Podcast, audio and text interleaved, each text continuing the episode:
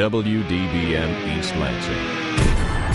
Bringing you sports from NBA to NHL to NFL and more. But more importantly, bringing you the full rundown on MSU Spartan Sports. We cover it all. Get us on the phone at 432 3893. And now, the Spartan Sports Wrap on Impact Exposure. Welcome to the Spartan Sports Wrap here on 88.9 WDBM East Lansing. My name is Dave Harinkyu. I will be your host as usual for the next hour.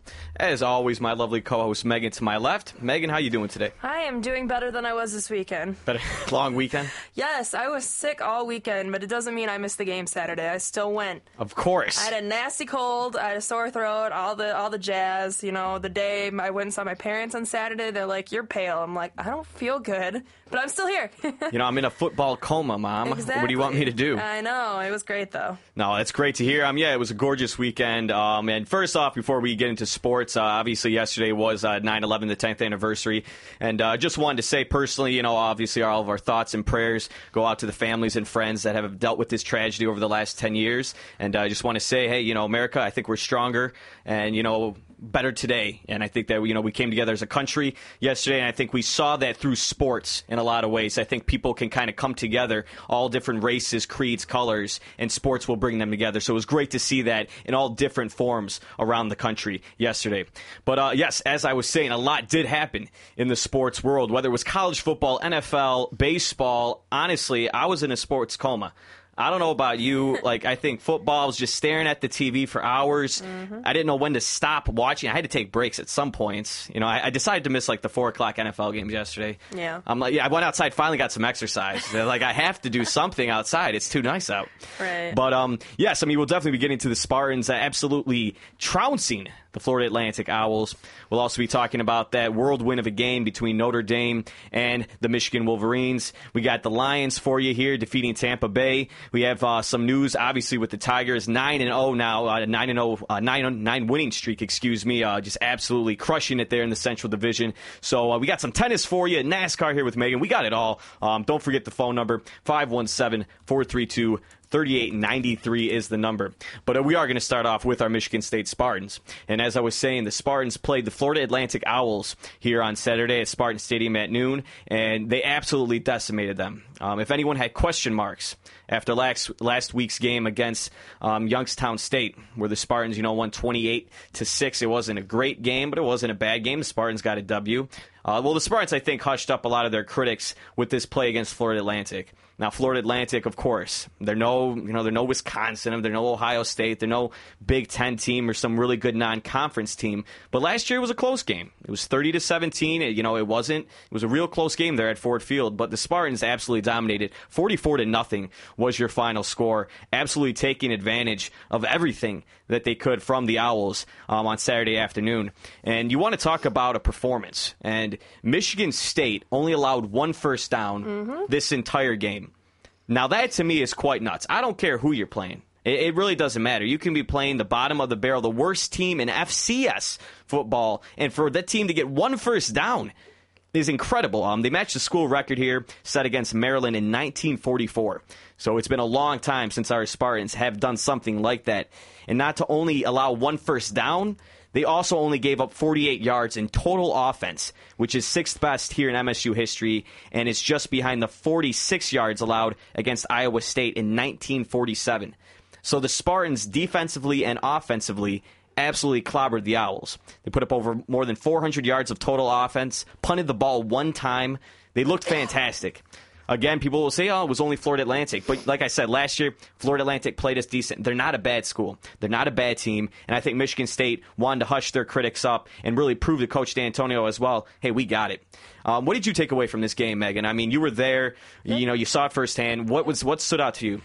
This they were just so much more aggressive. It's just they were so sloppy last week. It was just like penalties. If it wasn't a penalty, it was they were, you know, dropping the ball. There was one one pass that really scared me. Um, Uh-huh. When um, everyone was telling me it wasn't Cousins, but I was almost positive it was Cousins. He threw it, he bombed it right in the middle of the end zone. Instead of throwing it out, he threw it right in the middle of everyone, and I'm like, oh my gosh. and I think one of them ended up catching it, but the one thing, the last eight minutes when they had the fumble recovery for a touchdown, he that guy was not going down. No, he He wasn't. He was not. But no, they were just so much more aggressive. No, I didn't see nearly as many, penalties as I did last. Not week. at all. They only had three penalties for 20 Yeah, yards, which was very impressive. Which is very good. Um, you know, they just their defense just dominated. They just stopped everything. And that's that's what they need. I mean, games are obviously won by points, but they're also won by your defensive line and your defensemen because they're what stops the other team from scoring points.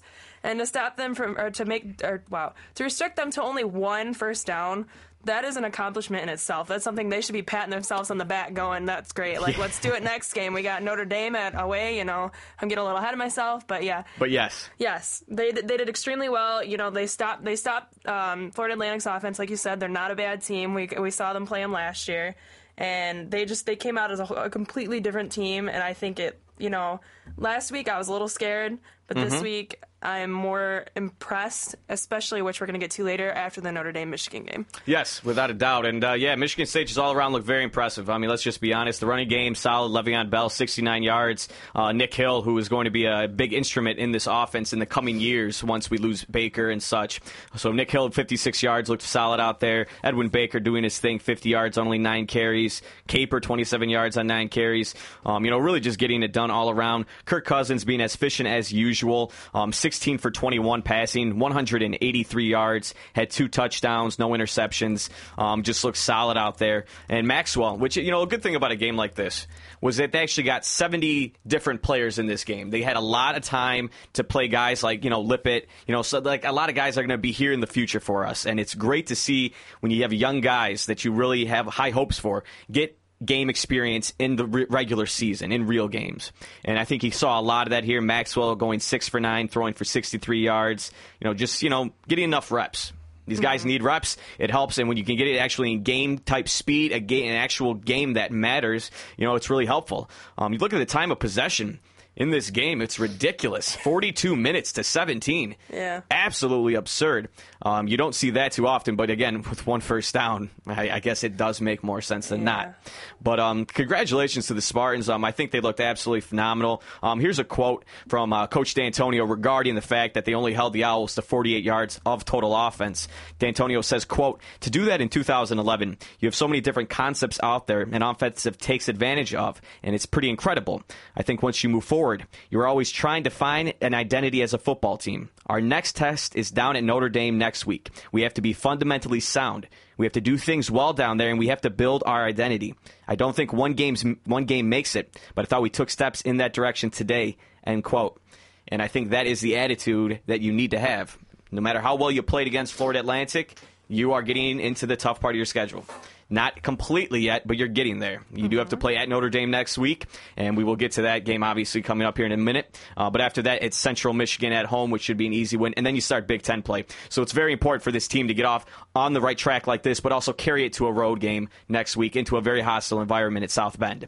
But no, congratulations again, Michigan State Spartans. Everyone played all, all around played great. The receivers, the D line, offensive line. Um, I don't have any criticisms really at all. Three penalties for 20 yards, uh, no turnovers. I mean, what can you really complain about? That was the big thing we complained about last year was penalties because penalties can lose you games. Yeah. And, I mean, if you're gonna keep getting penalties 5, 10, 15 yards every a couple every quarter, it's gonna kill you in the long run. No, it will definitely kill you, and uh, you know that's why you know to see them get more disciplined on that side of the ball is very important. Uh, You know, uh, we do have some younger guys out there at times, and they, you know, it's nice to see them step in and play well. Um, another quick fun fact for uh, Spartans defense in the fewest al- yards ever allowed actually took place in 1950 when we played the Pittsburgh Panthers. Uh, they had a total of negative 11 yards. And then in and uh, this is this is a good one for all state fans. We'll love this. In 1951, Michigan State held Michigan to six total yards. Yeah. So fantastic. Now looking ahead real fast to the Notre Dame Michigan State game. Uh, Notre Dame, who is now 0 2, coming off a heartbreak of a loss to the Wolverines here uh, on Saturday night at the Big House, losing 35 to 31 in a game that we will get to here shortly. But uh, overall, the season series uh, between Notre Dame and Michigan State is 45, 28, and one in favor of Notre Dame. But that makes sense because that's when Notre Dame was much better in the past. Looking more recently, the last 14 seasons, we've met consecutively the last 14 years. Michigan State is 10 and 4 in that stretch. So we have had Notre Dame's number. really over the last 14 seasons. So uh, that is something of a good thing to look forward to coming up here for us heading to South Bend. Um, if everyone, I mean, I think everyone can remember Gi- Little Giants last year, fake field goal to win the game. Um, you know, basically nine of the last 11 meetings between Michigan State and Notre Dame have been by single digits. So I think you can count on a close game. Um, I think you look at Notre Dame and how they, I mean, I don't know how they bounce back mentally from the loss that they just took. Um, it was such a loss that, I mean, I thought Notre Dame had this game locked up, just absolutely locked up. And they blew it. God, did they blow it. And we're going to see how that carries in to the Michigan State Notre Dame game. I think Michigan State wins this game. Um, I know we talked about it when, uh, you know, uh, Coach here below was on and, you know, Rick Audis, that when you go into a game like that, I think you look at Kirk Cousins and you say, Kirk Cousins, I'll take Kirk Cousins over Tommy Rees any day of the week.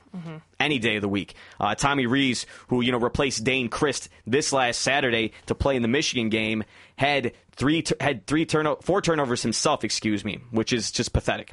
Um, he had three interceptions. He had one fumble. He had another fumble, but they didn't lose that. Um, you know, I think a, a young guy that got really all discombobulated um, somehow uh, by the Michigan's defense, which I didn't even think was that great. I think a lot of the turnovers that you saw in this game, they, you know, a lot of people want to say, well, no, the defense forced that. If you look at many of those turnovers, and honestly, I'm saying logically, look at them, they were completely on the that team's fault. Whether it was a fumble, the guy doesn't even get touched and he fumbles the ball. You can say that for Michigan and Notre Dame. A lot of the turnovers that they had were pathetic mm-hmm. because they weren't because of great coverage. They weren't because the quarterback was getting driven into the ground by a sack. It was because it was a bad handoff. Tommy Rees throws the, tries to throw the ball once. He throws it like he's in the sand lot, and the ball just flies behind him, and no one touched him. No one touched his arm. It was a joke to me. Um, but getting to that game, let's get to more of the specifics of the Michigan uh, Notre Dame game. Um, again, this place took place under the big house, the lights, first time in the history of Michigan football. It took them that long to finally get lights um, at their stadium. But um, no, it was an exciting game. It was a very exciting game. I will not take that away from anyone. I think anyone watching that game on Saturday very much enjoyed it. It was back and forth. Um, Notre Dame did have that 24 to 7 lead for a while. You really thought that they were going to kind of just run away with it. Uh, maybe you know, maybe Michigan does make a you know a final run, but that fourth quarter was something else. Um, you know, Michigan had five touchdown drives, and none lasted longer than five plays, which is in itself absurd.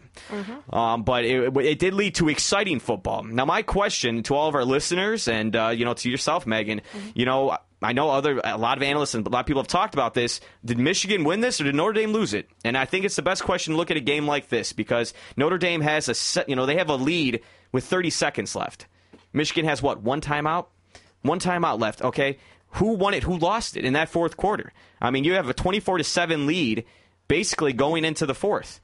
Who won it or lost it? Phone number 517 432 3893. Megan, I want to get your opinion before hopefully we get some callers calling about this. Uh, what did you think of that? I think honestly Notre Dame lost it. Okay. Um, it was a sloppy football game in the first place. Like you were saying, turnovers, fumbles, all that kind of stuff. I can't stand Denard Robinson. I think he's one of the worst quarterbacks ever.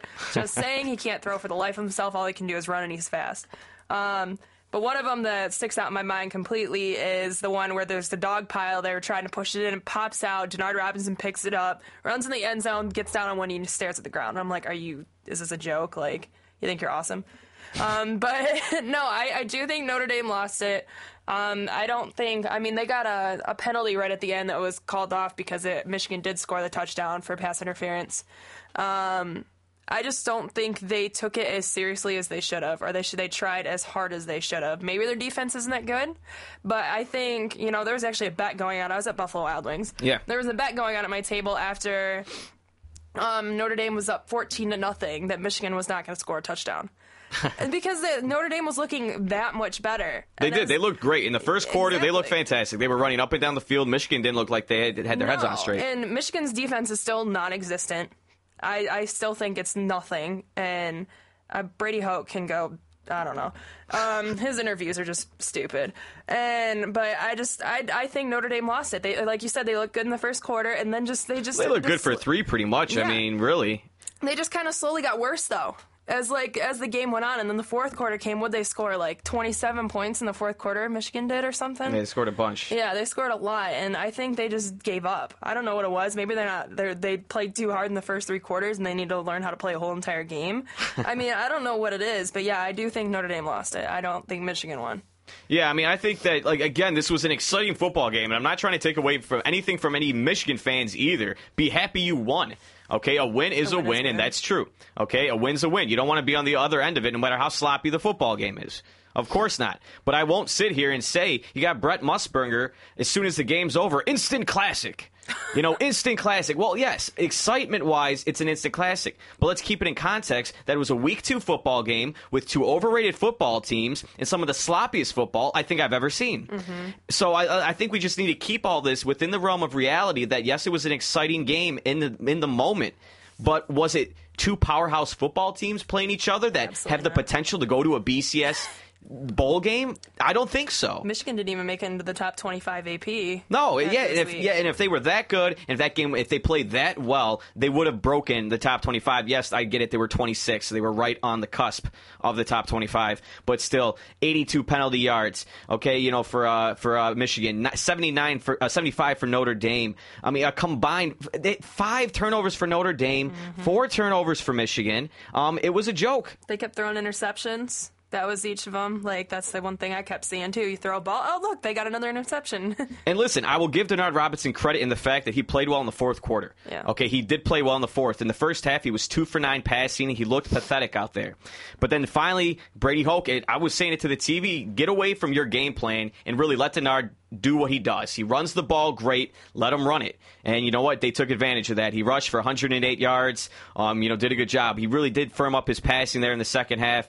Ended with 338 yards from through the air. Was 11 for 24, four touchdowns three interceptions. Um, Hemingway, his receiver, really getting it done. Um, just three catches, but 165 yards and a touchdown.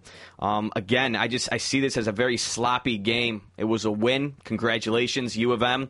Um, you know, but at the same time, what you know, if you can't walk away from this game and think.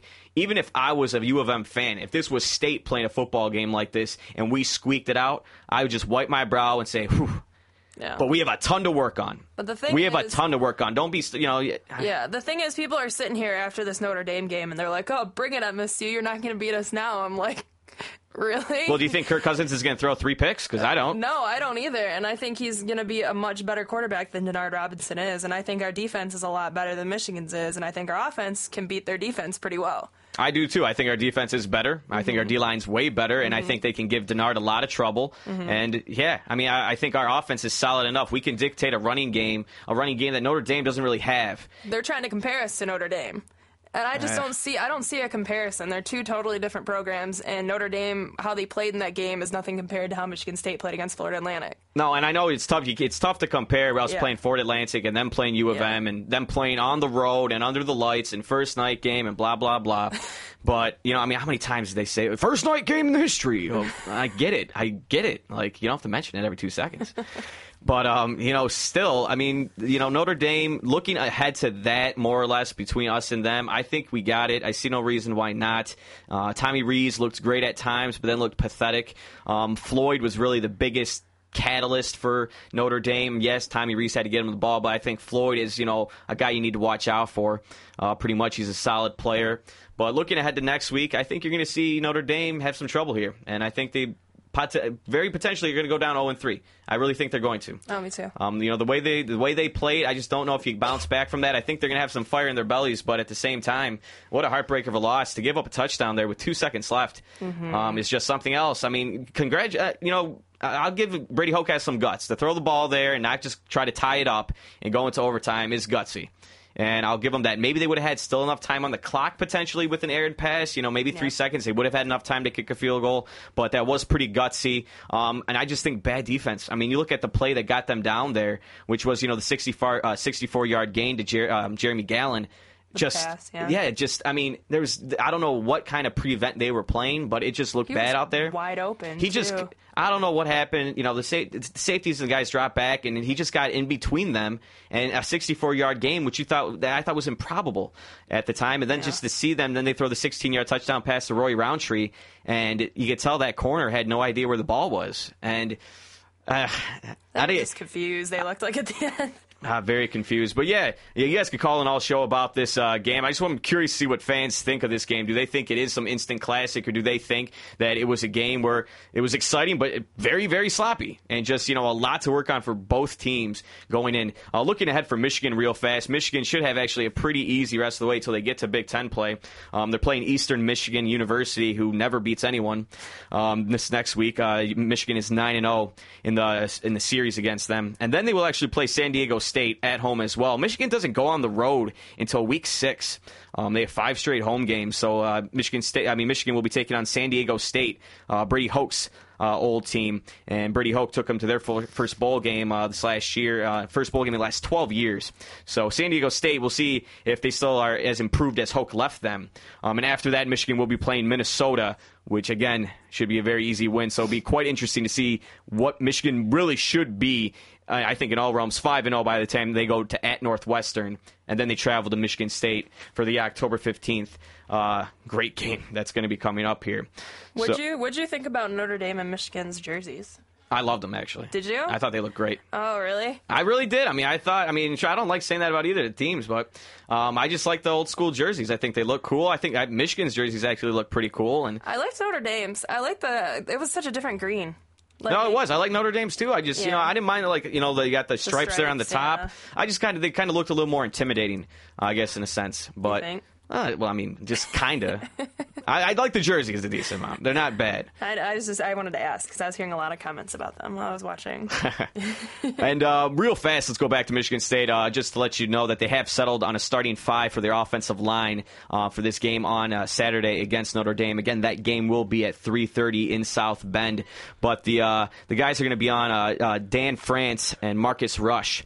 Uh, Dan France, who is our uh, linebacker, and uh, uh, Mar- Marcus Rush, who's our defensive end. Um, they will be in there also on the depth chart. Benny Fowler, and he's to the primary backup to Keshawn Martin uh, when it comes to that. So uh, yeah, they have their offensive line set, so that's good to see that they kind of they have, they've made their picks. They're you know they're honed in on that. So great there. Uh, looking at just the AP top 25 real quickly, not too many changes, but there were some interesting things that did take place uh, this weekend. Ohio State barely squeaking past Toledo. Uh, Toledo having a chance to win that game, and uh, they did not, unfortunately. Uh, I was definitely rooting for Ohio. I mean uh, Toledo all day against Ohio State, but Ohio State falls to 17th in the AP ranks. Uh, Michigan State actually climbs to 15th in the in the rankings. Wisconsin is seven, which is uh, very impressive for Wisconsin. Nebraska 10, again Michigan State 15, Ohio State 17, and that rounds out your Big Ten when it comes to the top 25. Oklahoma is still number one, Alabama two, LSU three. What's new? Boise four, yeah, Florida State five. Basically, none of those have changed much. But uh, that's where we are standing, and Michigan almost getting into the top 25 with 104 votes, but did not get in. And Missouri and Penn State, Penn State losing to Alabama, uh, they fell from the rankings out of the top 25.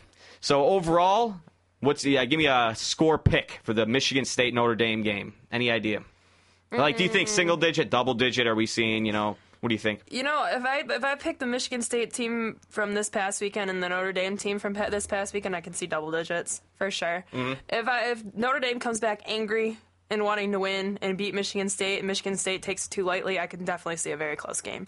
It's really hard to determine how a game's going to end up, especially with a winning team who won forty four to nothing and a losing team that won what I don't even know. They lost 31, Or 35, yeah. yeah, lost whatever, and it's it's hard to see how a team's gonna bounce back. Like you said, Notre Dame. How are they gonna be? How good are they gonna be? But I, I still think, I think Michigan State's gonna win, whether it's gonna be close or whether it's gonna be you know a big gap. Yeah. I can't really give you a number. No, that's fine. I mean, I yeah, again, I think Michigan State is going to win this game. I, I really see them winning it probably by around 14 points. I'm not going to go crazy and say they're going to be in by like you know 20 something. I think that's very tough to play a road game in South Bend. But I think when all is said and done, Michigan State will extend that lead. It still will be a close game, but I think Michigan State is the solid program here, and you know with the running back corps that we had again you know that we have our receivers, our quarterback, the defensive line especially, and now that they have the offensive line cemented in, uh, I think it's going to be very tough for Notre Dame to beat Michigan State, and that would be a very impressive win if Notre Dame could pull that off.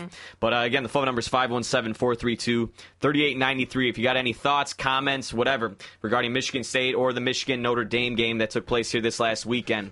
But uh, we are going to move on very briefly, um, and this is a story that um, I'm going to be brief about. It's uh, much more sobering, a lot more sad um, than really a lot of the other things that took place this weekend with all Michigan teams pretty much winning. I mean, you know, but um, unfortunately, um, there's a tragedy this last Wednesday regarding um, a plane crash of uh, Russian hockey players and um, and the crew um, that died. Um, it was a it was a very very sad crash, uh, very ill timed. Um, and some Red Wings uh, passed away as part of it as well. Um, Joe Louis is mourning um, after the news that a Russian jet carrying the Lokomotiv hockey team crashed near Yaroslavl, killing reported 43 people. Um, uh, re- people regarded with the Red Wings are former Red Wings assistant coach and defenseman Brad McCrimmon and defenseman Ruslan Salei. Um, they both were with the Wings last season, and uh, they both uh, they both died in this plane crash. Um, and former wing goalie and prospect Stefan Liv, who was drafted by the Wings in 2000, also died in this plane crash. Uh, Brad McCrimmon was 52 years old. Uh, Ruslan Salei was 36, and uh, Liv was 30. Uh, again, thoughts and prayers go out to the families of everyone that passed away in that crash. Um, it's very, very sad to see that. Um, it crashed uh, immediately after leaving an airport near the city of Yaroslavl on the Volga River, about 150 miles northeast of Moscow. Again, the plane was carrying 45 people, including 37 passengers and eight crew men and eight crew members. All but two of the people were killed in the crash. And actually, today, another one of the people that had survived the initial crash did die. Um, he had 90% of his body covered in burns and just was unable to hold on, even though that the uh, Russian hospital they have one of the best um, burn units in the in the world. Really, um, just there was nothing they could do for him. Um, there is one person who is still alive regarding this, and um, you wish him the best. Um, you know, plane crashes they're a scary type thing because you know, I mean, whether any sport it is, baseball, anything, teams are traveling daily practically, sometimes in these airplanes, and you know. You just can never know when something like this could happen. I'm not saying that anyone should change anything about trans- traveling. Of course, you have to do this, but nonetheless, it was a very big tragedy, and our hearts and prayers go out to all of the victims and all the families. And you know, I mean, this has affected the Red Wings as well. This isn't just something that happened in, in you know with the KHL and over there. This involved players that played in the NHL, that played on teams here, that had families here, that had homes here. And you know, again, our thoughts and prayers go out to them. It's a very sad, very sad day last Wednesday to hear that. And uh, again, we wish them the best. But uh, we are going to take a short break. Uh, when we do get back here, we're going to be talking about our Detroit Lions. Lions getting it done here, being Tampa Bay to go 1 and 0. Started off on the road this season. We also got Tigers for you, some U.S. Open. Megan's got NASCAR. We got it all. You are listening to the Spartan Sports Wrap here on 88.9 WDBM East Lansing. You're listening to Exposure on 88.9 The Impact. For some high school students, school can be a dangerous place. A lot of gamers look at you as a gang member too. For some, just being in school can be a struggle. I wouldn't go to school. I didn't care about what my mom said. My mom would tell me, like, what are you doing for yourself? You're not doing nothing. But despite all the obstacles, inside every high school student is a graduate. People look down on you if you don't have a diploma. I want to graduate because they say I won't. Go to boostup.org and find out how you can help a friend, a son, a daughter finish high school. Boostup.org. Brought to you by the U.S. Army and the Ad Council. For more variety than you'll hear on any other station, listen to the Impact Prime Time, where you can find a different specialty show every night of the week. Tuesday nights from 8 until midnight, The Impact's Progressive Torch and Twang brings you the best in alternative country and grassroots music. Only on Impact Prime Time. You're listening to Exposure on 88.9 The Impact. Phone lines are open at 432 3893. And now, back to Exposure. Welcome back to the Spartan Sports Wrap here on 88.9 WDBM East Lansing. David Megan here with you. Just about a half hour left. I know some of you are probably watching Monday Night Football, so you don't want to tune into the show. No, but listen, we only got a half hour more. Tom Brady, he can do his thing later. But uh, yeah, that is actually taking place right now. Uh, Dolphins versus the Patriots on Monday Night Football. It's a doubleheader. Uh, you know, first one of the season, always a doubleheader. After that will be the Raiders and the Broncos uh, battling off. So if you wanted to tune into that, that game pretty much just kicked off. Probably probably about 20 minutes ago on ESPN. But we are going to talk about the Detroit Lions, a game that took place yesterday, and I think something that got everyone jazzed up here in the state of Michigan.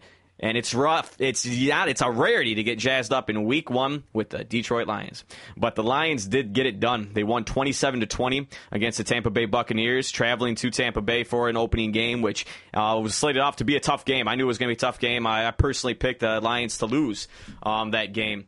But at the same time, they won, and that's fantastic. I, like I said, I'll be wrong every time if it's the opposite result. It's a good thing for our home team, I don't care what I pick. But um, the Lions did get it done. Um, uh, Matt Stafford looked absolutely phenomenal out there. Uh, 24 for 33 passing, 305 yards, three touchdowns. Did have the one pick six that he did throw, which was a little fluky, but nonetheless, Stafford absolutely looking precision passing out there. Our running game looking solid as well. Jahvid Best for uh, 72 yards, 21 attempts. Uh, Jerome Harrison even contributing in there with 27 yards, and uh, Nate Burleson with 20. Um, you know, really a, a, pretty solid game overall, I'd say, for the Detroit Lions. Um, before I get to the negatives, like I said, I think Stafford looked great. Calvin Johnson making Mm-hmm. uh, a few incredible grabs. Um, you know, especially that one later in the game in the end zone, the eight-yard pass to him, which again, you just they you toss it four feet in the air above him, he'll grab it. He's lanky and he's got sticky He's six five and he he's amazing, and he can and you know it's funny because they kept talking about this all day. You know when he comes to the ground, he's just holding the ball up like I didn't. I have possession. I trust me. I have possession. This is not going to happen like what happened last year. But uh, you know it is great to see the Lions come out and look so uh, so great on offense um, and and defense alone. I mean you know the score was not indicative of the box score. Okay, the score, the final score, in no way was indicative of really how much the Lions controlled this game and controlled it. Just uh, you know, from the you know the offensive line. I mean, they looked fantastic. Uh, 36 yard, uh, 36 minutes of possession time to 23, really dominating the clock most of the game, uh, rather than the last couple uh, drives there by the Tampa Bay Buccaneers.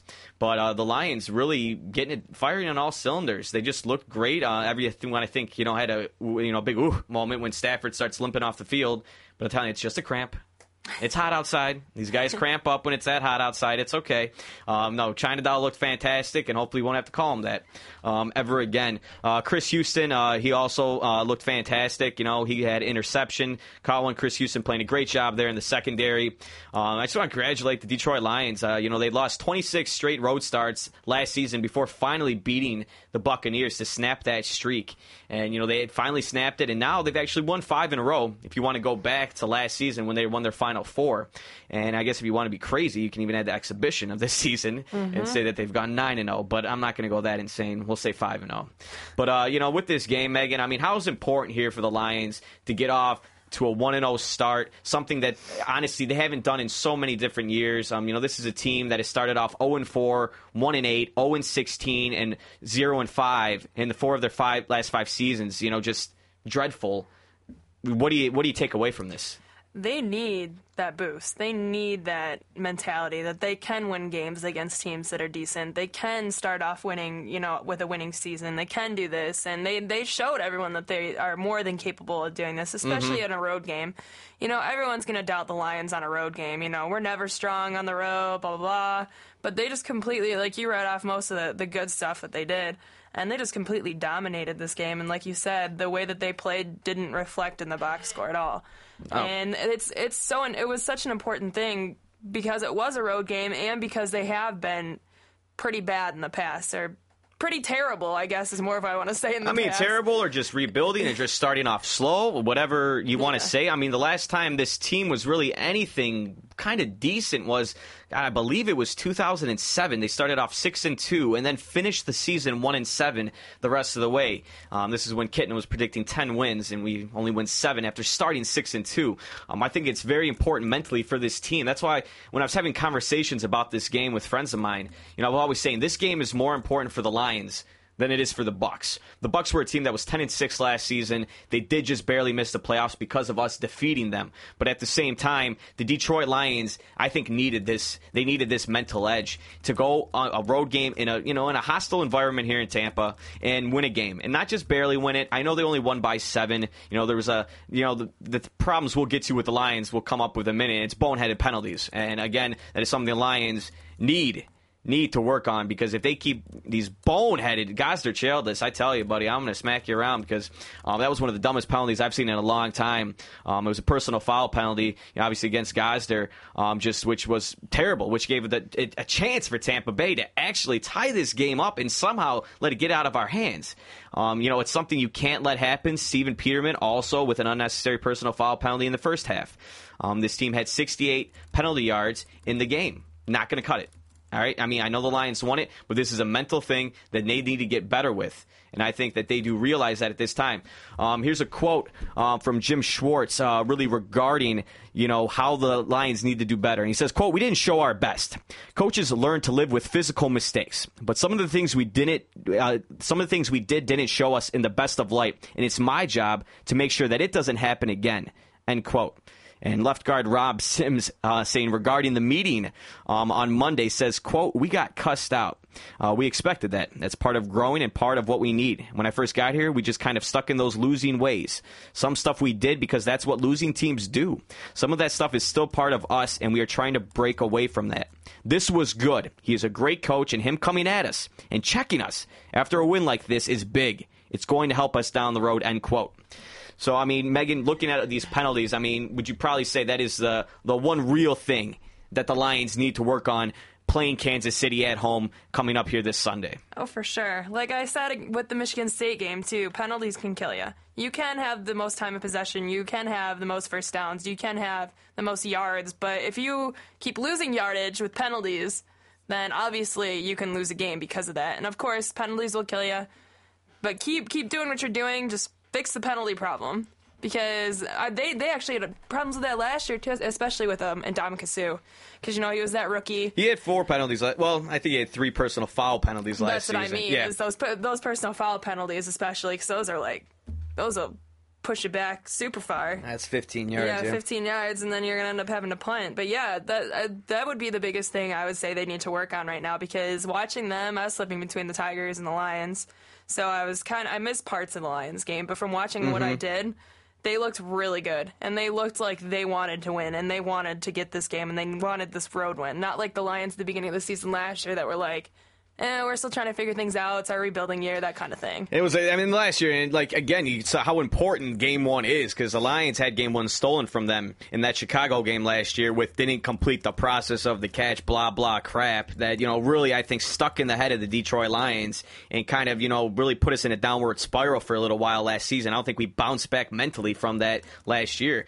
But yes, there are things to work on. But the Lions looked pretty darn good. They really did. Defensively, they looked good. Offensively, they looked stellar. Um, I was very impressive to see how well they moved the football up and down the field. Um, moved it great. Um, you know, the Lions just absolutely dominating offensively. They finished with 431 total yards. They scored on five of their first seven possessions. Um, they really looked good. A 36 yard touchdown pass to Calvin Johnson on fourth and two in the second quarter, which was a very gutsy call by Schwartz, but it was a precision pass and a great catch. Um, you know, really getting it done. Uh, and also a very fantastic pass to Tony Scheffler for the 11 yard, uh, 11 yard touchdown, um, which was great. It was, it, was a bullet so low to the ground. I mean, it's the only place he could have put the ball for to actually have that play work out. And he did it. Um, again, the box score just not, you know, I mean, the, the final score not indicative of the box score. Um, just bottom line. But uh, if anyone's got any thoughts about this game with the Lions, give me a call 517 432 3893. How do you like them coming up here against Kansas City next week, first home game? And uh, what do you think that the Lions need to work on the most? Again, 517 432 3893 is the number. But uh, looking ahead to next week when you're talking about the Lions, um, again, yes, the Lions are playing the Kansas City Chiefs. You know, a team that won the AFC West last year, a surprise AFC West winner. No one really thought that they would take that division, uh, and they did. But they didn't look like it yesterday. Uh, it lost forty-one to seven to the Buffalo Bills. Absolutely, just getting smoked. Um, they looked bad out there. I know Cassel was not out there, um, but if you want to talk about negatives here for the Kansas City Chiefs. Now they lost their one of their best safety in uh, Aaron Berry. Uh, Berry is going to be out now for the entire season with an ACL tear. So uh, unfortunately, another loss for the Kansas City Chiefs. And uh, going into this week, if Vegas is any indicator of how confident I am that we're going to win this game, then I think we're going to win this game. Vegas actually has the Lions. Now remember, this is the Detroit Lions as eight point favorites for Sunday's game against KC. I can't tell you the last time the Lions were eight point favorites against anybody. Against anybody. Dead serious. They are never really more than a three to three and a half point favorite when it comes to the playing. But they are eight point home favorites. And that like they actually were favored. The Lions were favored in their final three games last season. You know, all those games were at home, and they were never favored by more than three and a half points. So, an eight point spread here for the Lions, I think, is quite good to see that not only are us as fans are really getting behind this team and really seeing you know where they're headed, but even Vegas is jumping on board. And if Vegas is jumping on board, that is kind of something else. Doesn't happen too often. but the Lions, honestly, I think should have quite an easy time with Kansas City. I'm not saying overlook them by any means, but I think that they will win that game next week. Uh, they just, uh, you know, first home game. That Ford Field is going to be rocking. Uh, people are going to be going crazy down there, especially after this nice win to kick it off. And you know, the Lions, you know, the way they're playing, people thought they had a tough schedule, and they do. And it's more towards the latter part of the season and the middle. But right now, if you look at, you got KC coming up here next week, then you're at Minnesota which I know it's a divisional game, but Minnesota didn't look great against uh, the Chargers. Donovan McNabb only having 39 yards of offense, which is I maybe I could get lucky and throw more than 39 yards. I, I don't know, but Minnesota not looking good, and then Dallas. Dallas uh, again, they played a tough game against uh, against the Jets here, but you know Tony, uh, you know Romo, choke artist, uh, plays 55 minutes of football and then loses. Um, it's what Tony Romo does. Uh, a stupid dive to try to score there, uh, you know, and you could tell he's about to get just knocked on his butt. Just did you see that Sunday night game at all? Did you see any highlights of no. the Jets and the, the Cowboys? Which Thank God the Jets won. I, I, I, heard about it. Like people were posting on Facebook. Someone put Tony Romo does it again. He does. Chokes. I'm like, okay, so the Jets won. Just chokes it away. Just absolutely. And then, so to my point, after at Minnesota, we are at Dallas. But uh, again, congratulations to the Lions. Great to see you start off 1 0, and uh, really looking forward to the rest of this season for you guys. Uh, real fast, again, a breakdown of just what took place here over the rest of the NFL. Again, the Jets beat the Cowboys 27 to 24. Uh, late interception uh, caught by Darrelle Revis. Tony Romo, where were you throwing it? Who were you throwing it to? Um, then Arizona defeats Carolina, but bigger story Cam Newton throwing for a rookie career high 400. 22 yards, two touchdowns, one interception. Cam Newton shutting up all of his critics. Uh, actually, absolutely dominating, breaking Peyton Manning's uh, rookie uh, first start record. Um, again, San Diego swept by Minnesota 24 17. San Francisco, in a ridiculous game, beats Seattle 33 17 with two quick touchdowns by Ted Ginn Jr. Um, also, Chicago decimating the Falcons 30 12. Chicago, a team to watch out for. Uh, defense looks stout. And the Redskins defeating the New York Giants 28 14. Rex Grossman looking solid, and Eli Manning not so solid. Hmm. And uh, Philadelphia carving up St. Louis 31 13. Give St. Louis some credit. Sam Bradford did get injured, and Steven Jackson could not really come back into the game as well. Two of their main guys. Jacksonville as well wins. Uh, in more striking news, Baltimore can completely demolishes the Steelers, 35 to seven. Uh, Baltimore, who's lost to the Steelers many consecutive times, forced seven turnovers on the Steelers, uh, three picks, two fumbles for Ben Roethlisberger. So we'll see what happens there the rest of the year. I'm not too worried about the Steelers though. And Houston and the Colts. Houston absolutely dominating. Uh, Peyton Manningless Colts, uh, 34 to seven. Kerry Collins not really knowing the offense yet. And uh, obviously, I think we all saw Green Bay, New Orleans, fantastic game on Thursday night mm-hmm. to kick the season off, 42 to 34. Um, it was a great, great, great game, and Green Bay looking like the defending Super Bowl champions. But uh, we are going to move on past football because we just don't have time. Uh, we are going to go now to Detroit Tigers. And the Detroit Tigers I tell you, like I said, all Michigan teams won this weekend. The Lions won, the Tigers won, the Spartans won, the Wolverines won. And that's all that matters, really. I don't know if the, you know, Eagles won, or the Chippewas won, or the Broncos won, but all the other teams uh, that won, uh, and that's great to see. I can't even tell you who knows the stat on that. The last time that all those teams have won on the same day, the same weekend. But uh, looking at the Detroit Tigers here, absolutely playing lights out. They are 22 games over 500 right now at 84 and 62. Uh, they have a 10 and a half game lead on the White Sox and 11 game lead on the Cleveland Indians. And KC and Minnesota yet again still drowning in the deep end. 23 games back for KC, 25 games back for Minnesota. I can't believe KC's actually Minnesota's a joke. I can't believe they're having a season like they are this year. But with the injuries, I guess it kind of makes sense. But again, that's nine consecutive wins for our Detroit Tigers. That's three consecutive sweeps, and not just th- any kind of three sweeps. That's three divisional matchup sweeps, beating sweeping the Indians, sweeping the White Sox, and then sweeping the Minnesota Twins. Um, they were looking fantastic out there on the field, um, which is very impressive. Again, I mean they haven't won nine straight games since 1984, and if we all remember 1984. I mean, I wasn't World born yet, but they did win the World Series. So uh, it's uh, good things to come. Um, the Lions, uh, their longest winning streak uh, was an 11 game uh, win streak in 1968. Also, won the World Series. So uh, we haven't gotten there yet, but they are two wins away from tying that. They only have 16 games remaining on their schedule, and the magic number is getting lower and lower. The magic number is down to eight right now, so they've pretty much solidified a spot winning the Central Division. Um, looking past, looking over this last week quickly, uh, Monday through last Wednesday, we were at the Indians, and again we won them all, four to two. Uh, Fister got his seventh win on uh, on Monday, and then a ten to one dominant uh, pitching uh, performance by Rick Porcello, which was really good to see after some struggles recently. And our boy Justin Verlander getting win twenty two there on Wednesday, and a win eight to six is your final. Uh, looking on Friday through Sunday, we were home against the Minnesota Twinkies, and the Twinkies did not win. Uh, Eight to four is your final score on Friday night. Brad Penny getting his tenth win, which is uh, nice to see. Uh, Penny now has ten, and we actually have the potential to have five pitchers, all of our starters, have ten plus wins, ten wins or more. I guess is a better way to put it. Fister also getting win number eight on Sunday here in a two to one victory. Um, Fister, who I mean, geez, this guy's looked amazing. Um, he's got a .74 start in his last five starts for the Tigers. Um, actually having better numbers than JV. I'm not saying he's a better pitcher than JV, but I'm just saying he's on fire. Um, he's pitching fantastic. You look at Saturday's game, Brandon Inge. Out of all guys, Brandon Inge hits a walk-off home run, and that's when you kind of see the magic behind this team. It's uh, you know Brandon Inge hitting his third home run of the season, and then getting the win three to two. And again, yes, Sunday two to one's your final score with Fister getting win number eight, and Mr. Jose Valverde getting his 43rd consecutive save, which now broke Todd, uh, breaking Todd Jones's save record of 42, which he set in 2000. So. Megan, looking at these Tigers, they got three games coming up here against Chicago. They're going to be at Chicago Monday through Wednesday. That game actually starts here at 8:10, and then they'll be Thursday through Sunday at Oakland. Um, not really how they're going to fare the rest of the way because I think we know they're going to win the division. I think we get that. I'm not trying to really jump ahead of myself, but I mean, come on. If you can't say it now, when can you say it?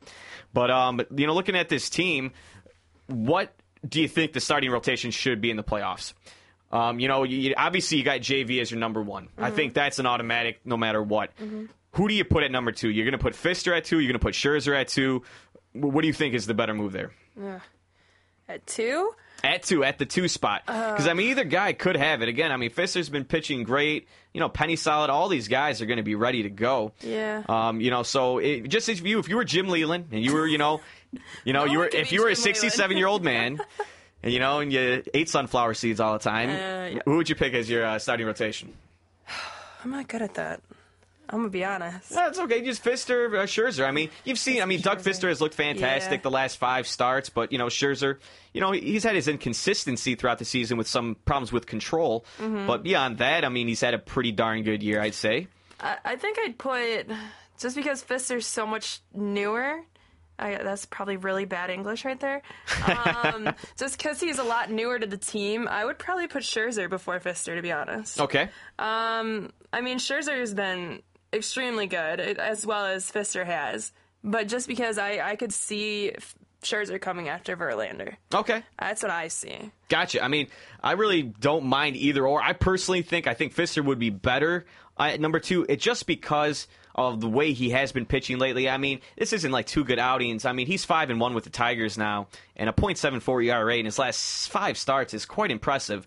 And he's only given up three earned runs on 22 hits in 36 and two thirds innings, and that's with four walks and 36 strikeouts. Mm-hmm. So I mean, he really has turned it on. And a guy at six eight like Fister, tallest Tiger pitcher ever.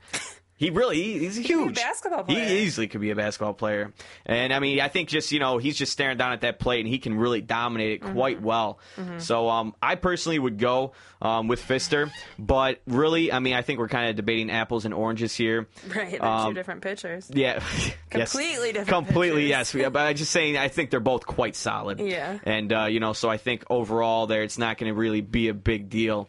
Um, if you want to know really what the rotation could look like here, uh, vers- first off, Verlander's last three starts of the season are going to be Tuesday night in Chicago, Sunday in Oakland, and then Saturday against Baltimore. So at home. So those will be his last three starts. So if you do want to catch a start, the last chance you will get for Verlander is Saturday. If you want to go to the game, I mean. Might have to go. Saturday at Baltimore. um, should be a good environment. You know, last weekend, uh, you know, of the season should be pretty darn good. But uh, you know, looking at these guys, Verlander would pitch game one. He'll have five days rest. Um, that'll be one more than he does usually get, but he will have five days rest going into game one of the playoffs. Um, a lot of people, yeah, like yourself, a lot of people think Scherzer too. Um, you know, he would have four days rest if his, uh, you know, if he had that fun, if he pitched game two.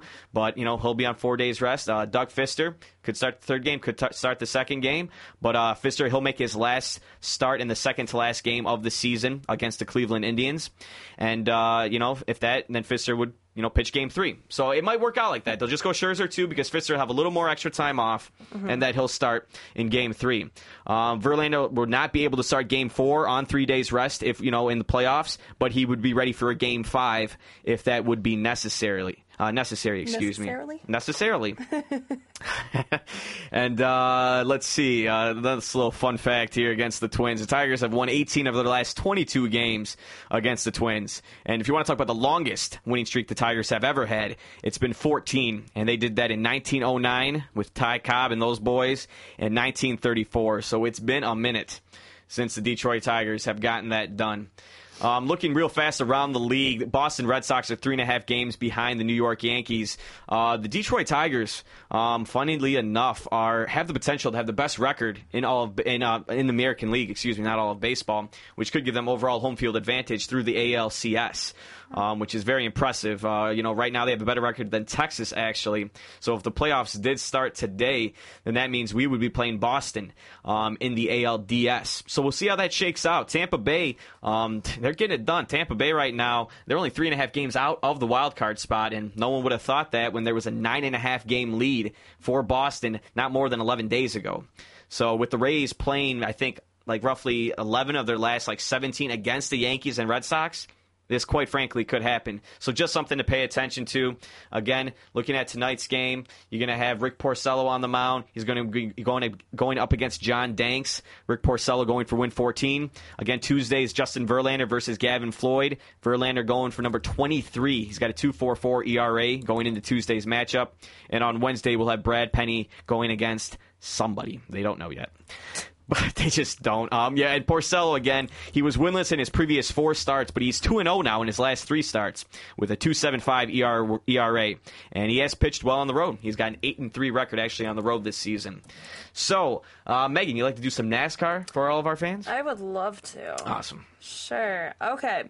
So this past Saturday, I'm sorry guys, I failed. I didn't watch it because I was at Buffalo Wild Wings. Fail. Watching, watching all of the college football games. Not fail at all. Okay. If anyone was watching NASCAR, not watching college football, Yes, I'm sorry. I was watching college football. It was also the night. Well, I mean, Michigan Notre Dame was on, so obviously I was watching that. But so I'm just gonna give you kind of a rundown because that's all I can really give you. Um, this was the wonderful Pistachios 400, and it was in um, gosh, it was in Richmond. Next week's in Chicago. If anyone really wants to make a road trip, um, September 18th is in Chicago. Um, but this was the last race before the chase. So basically, the top 10 in the standings are pretty much just going to be battling it out to, you know, make it and win and every, all that kind of good stuff. Um, but just to give you a rundown about this past race, um, Kevin Harvick ended up winning. Uh, actually, I do have a fun fact for you guys. I know um, Jimmie Johnson went out twice. Yeah, I saw that. He got well, his car looked like it was going to fall apart. Well, he was battling out with um. God, I want to say Was it, it, was it Kurt was Bu- Busch. It was Kyle. Was I it think. Kyle Busch? Him and Kyle seem to always get into it. Yeah, and I don't think they like each other very much. I don't think so at all. Um, I guess Kyle clipped him and crashed his car, and I, I don't know what laps these are on. And then That's Jimmy came after him again after he got like fixed his car. And then spun him And out. He, he no, he went to go after him and he missed him and he ran straight into a wall. yeah, um, I don't even know where he finished. Let me see if I can figure out where he finished. I don't even know if he's on here. Where is he? Um, he ended up finishing 31st, and that was the guy who actually won the chase last year. Just to let you know. Um, but yeah, we had Kevin Harvick in first, Carl Edwards second, Jeff Gordon third for all you Gordon lovers out there, David Ragan in fourth, and Kurt Busch in fifth, and then Kyle in sixth. So, um, actually, I'll give you the rundown of the chase too, because this is pretty much race of the chase. You know, we got all this good stuff going on. We got Chicago, and then we have Loudon, Dover, Kansas, Charlotte, Talladega, Martinsville, Texas, Phoenix, and Homestead. So, I mean, there's that's only like, gosh, 12 races left. I want to say. I don't know. I didn't Yeah, count them. it's very short. Yeah, so we got Kyle Busch, Kevin Harvick, Jeff Gordon, Matt Kenseth, Carl Edwards, Jimmie Johnson, even though he came in 30th. Um, he's sixth in the chase. Kurt Busch, Ryan Newman, Tony Stewart, and then my favorite, Dale Earnhardt, actually barely squeaked in in 10th um, for the chase. Um, this past race, we had a ton of cautions, probably because of Jimmy being dumb. I don't even want to count how many on here. There's probably about 14, um, 11 lead changes. So I guess it was a very exciting race, and that's why I, we were getting texts at the, when we were at Buffalo Wild Wings saying it's a really good race. People are crashing left and right, that kind of thing. You know, that kind of whatever. There's eight or nine people on here that had engine or accidents or ignition or something went wrong, that kind of thing. And then I told you about Jimmy and Kyle Busch. So, yeah, I mean, we're getting down to the wire. That's your top 10. If I talked a little fast, that's your top 10 for uh, Race for the Chase coming up. And Chicago's next weekend, September 18th. So, if you'd like to look at that, then go ahead. Well, let me ask you real quickly: if you had to pick someone to win the championship right now, just one name. One name. Jimmie Johnson has won it what five years in a row. God, Jimmy better lose. That's all I'm saying. If I had to pick it, I mean, the one big surprise this year has been Jeff Gordon. Although he has been good in the past, that was a long time ago. He's been in NASCAR for a very long time. I would pick him. I would like him to win. It's not a bad pick at all. He has been hot. He's been doing very, very well. He's been finishing very high up, um, and he's been in the top ten. I want to say in, in the last like four or five races. So I could see him totally pulling out, pulling it out here. No, he could. And uh, yeah, no, good stuff. Thank you for that, uh, Megan. I forgot one thing regarding the Tigers. Unfortunately, uh, if you guys want to go to the ALDS, can maybe good luck. Um, the uh, tickets went on sale actually uh, this morning and sold out in less than an hour. Um, I do understand that they haven't made the playoffs yet. Yeah. So it's kind of like, you know, you're selling tickets for possibly something that won't take place, but Mhm. they're pretty sure, certain they will. Um, the exact number of tickets sold for the games at Comerica were not disclosed, but a limited number are still available um, uh, for fans placing a deposit on full season tickets for 2012.